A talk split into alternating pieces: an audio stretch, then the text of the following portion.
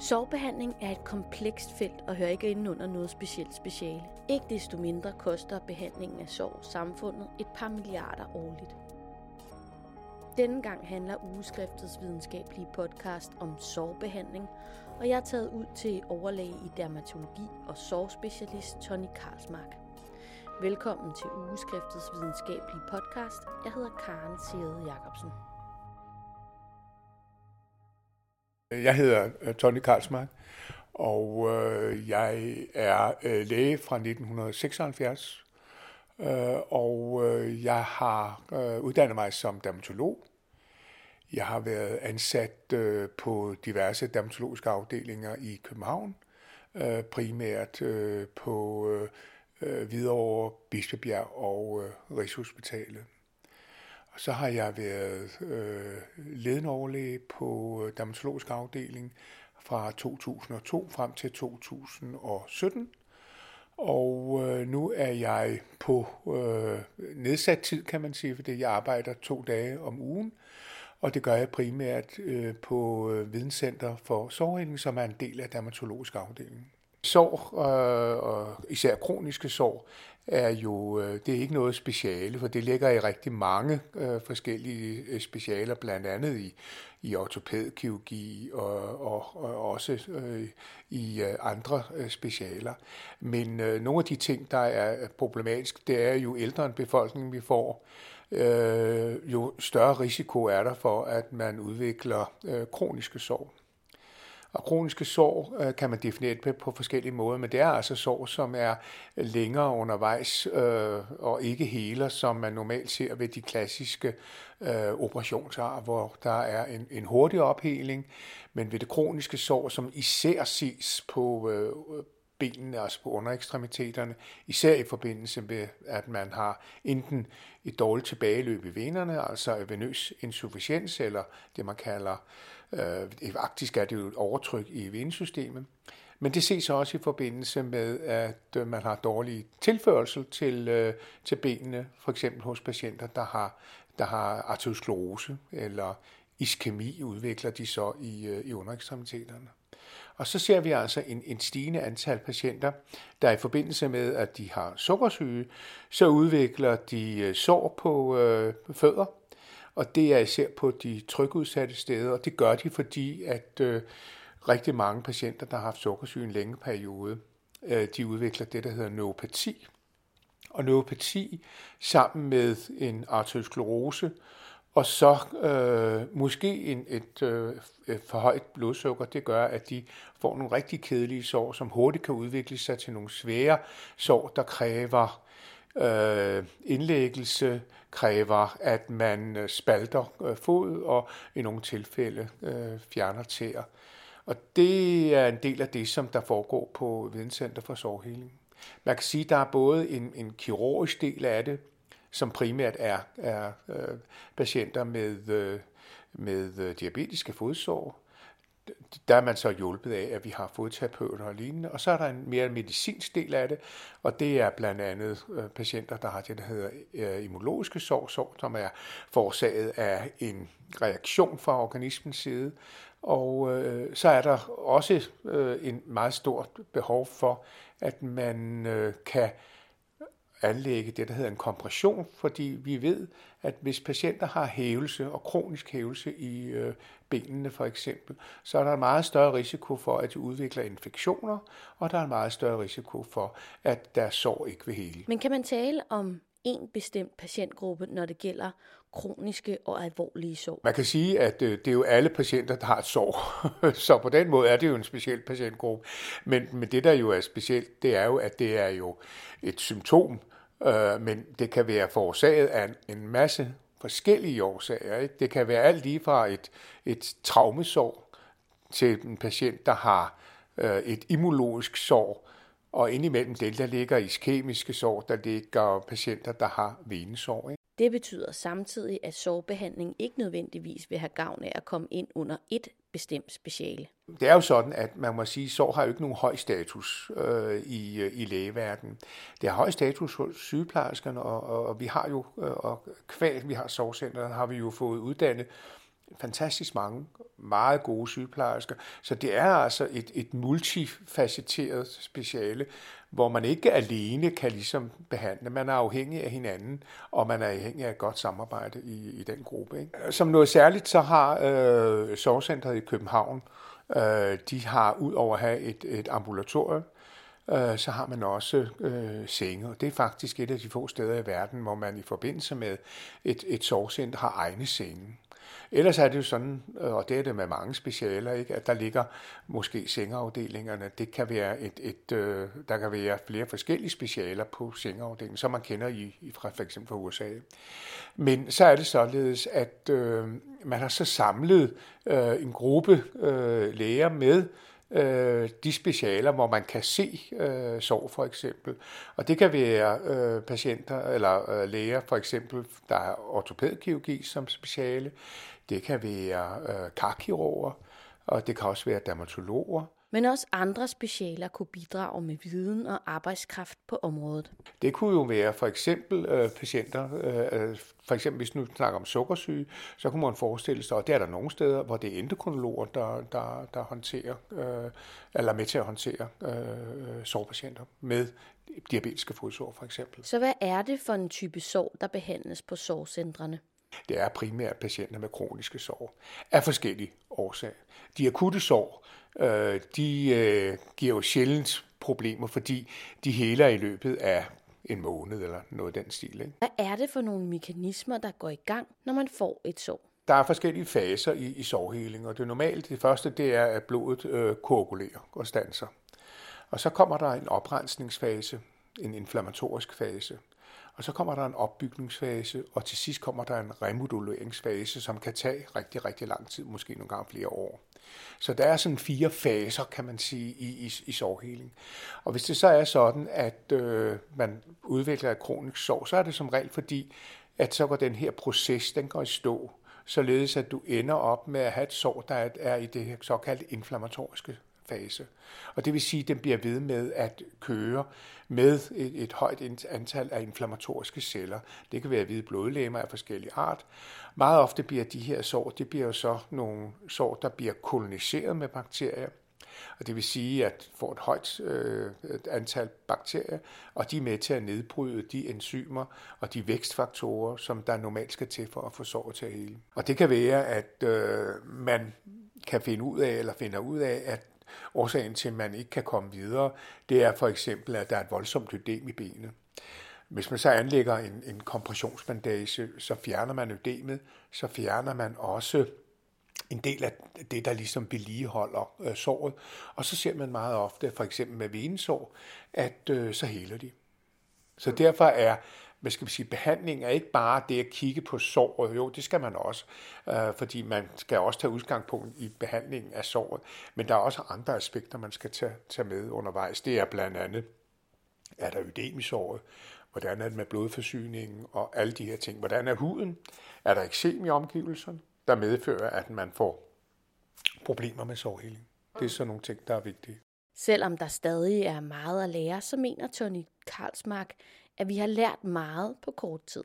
Jeg vil da sige, at jeg synes, vi står bedre, end vi gjorde oprindeligt. Øh, fordi øh, oprindeligt var det jo sådan et, en, en kastebold. Øh, patienterne øh, blev ikke øh, håndteret optimalt, synes jeg.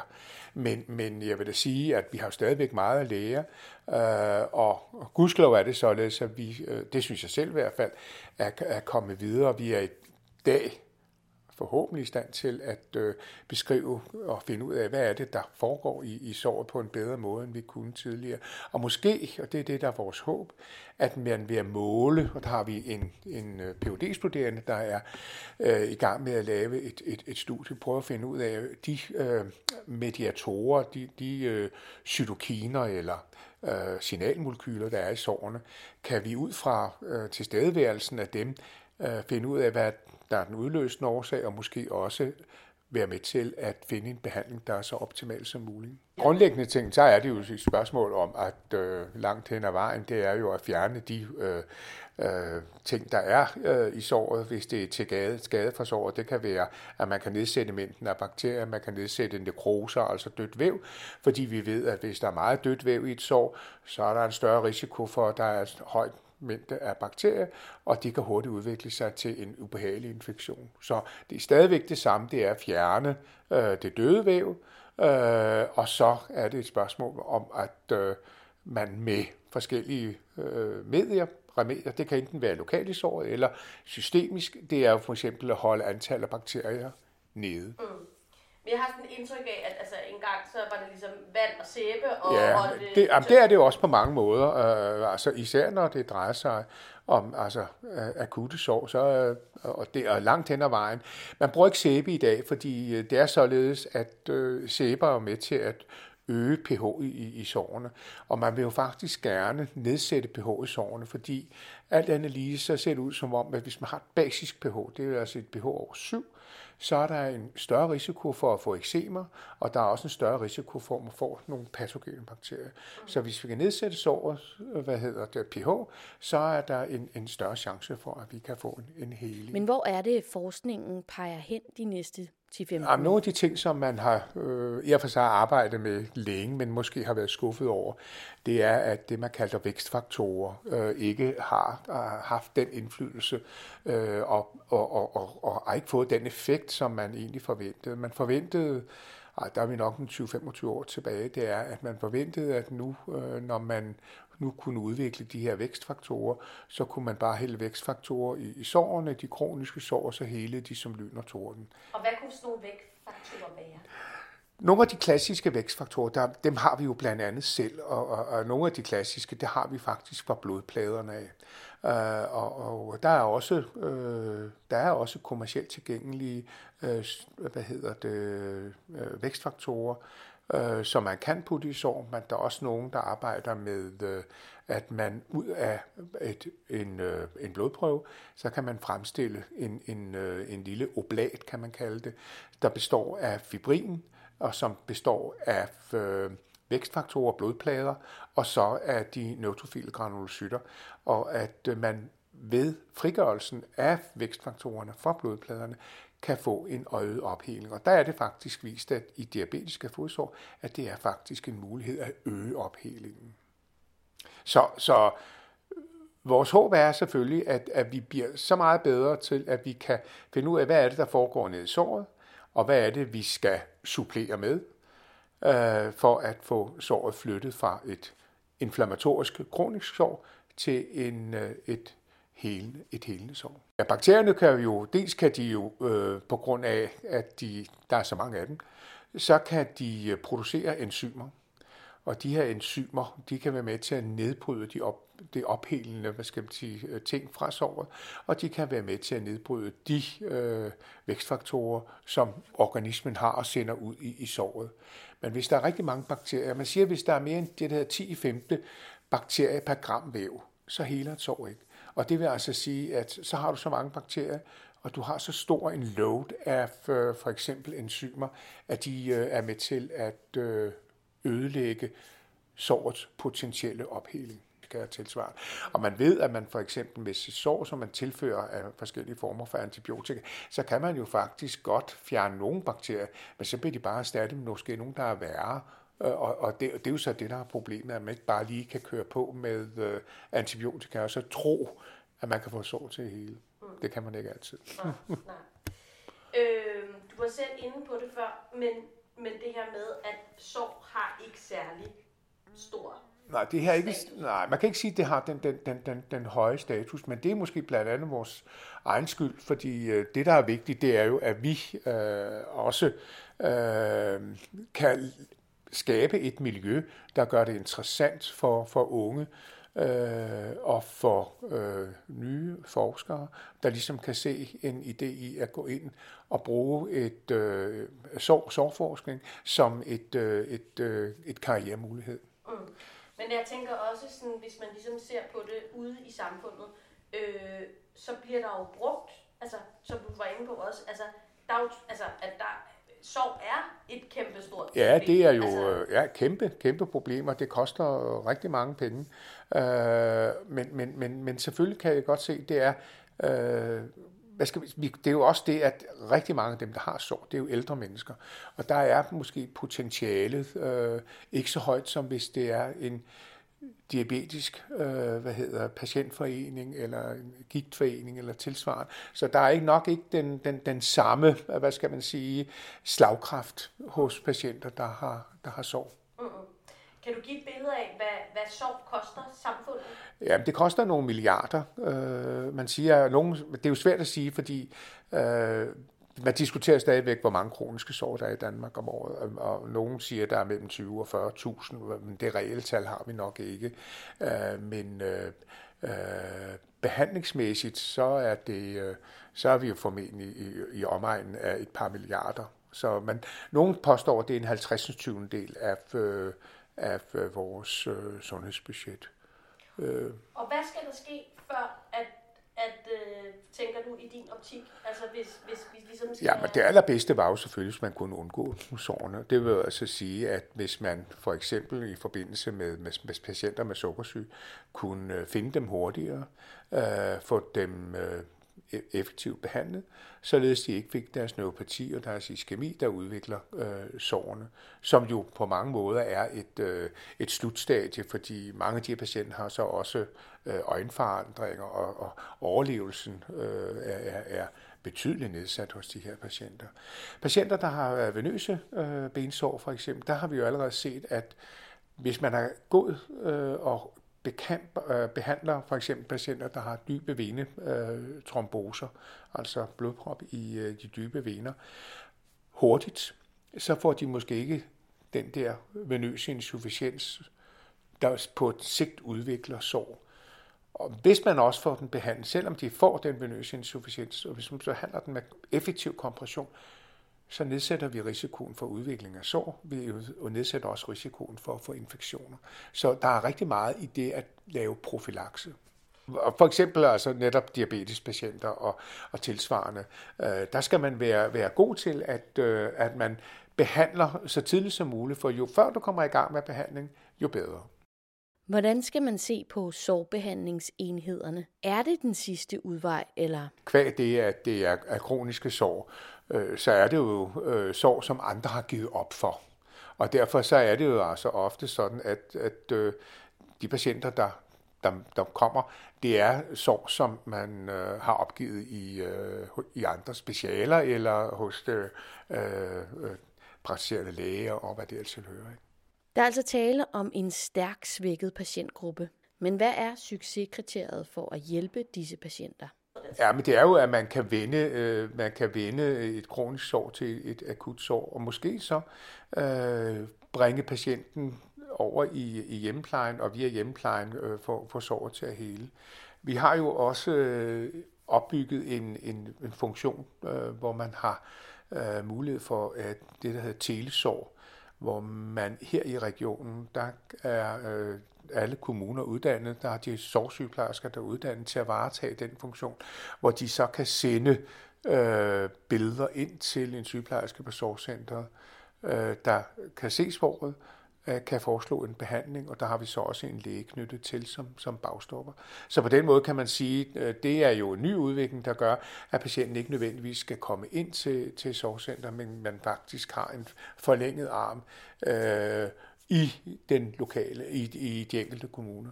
Et af problemerne øh, ved at få folk til at arbejde med, med sorg er jo også, at øh, hvis du skal være ansat for et sorgcenter, øh, så er du meget ofte nødt til at træde ud af dit speciale. Det vil sige, hvis du er ortopædkirurg, jamen så, øh, hvis du, og du ansættes på et, øh, et, et sovcenter, ja, så mister du meget af den europæ, øh, ikke europæiske, men den ortopædiske øh, hvad hedder det, færdighed, fordi du så ikke længere står med de store øh, operationer. Jeg vil jo hellere have, at, at, at viden om sorg blev lagt ud hos de praktiserende læger, således at øh, det kun var øh, de særlige øh, svære tilfælde, som kom på et, et sorgcenter. Der kunne man jo godt ønske sig måske, at, at øh, hvad hedder det, der var også måske lidt mere interesse i de praktis, hos de praktiserende læger. Men, men jeg ved godt, de skal jo have varetage rigtig meget. Jeg vil hellere have, at det flytter. Jeg vil hellere flytte, i stedet for at flytte øh, alle ind på, på, på sygehusen. Det er jo ikke det, man, man, man, man ønsker. Man vil jo gerne flytte så meget ud som overhovedet muligt i, i primærsektoren. Og der er sorg jo ganske, øh, ganske godt, fordi øh, vi har nogle meget, meget dygtige sorgsygeplejersker, og hvis de bliver, bliver hvad skal vi sige, støttet af, af, af deres lokale øh, læger, så tror jeg, man kan komme rigtig, rigtig langt.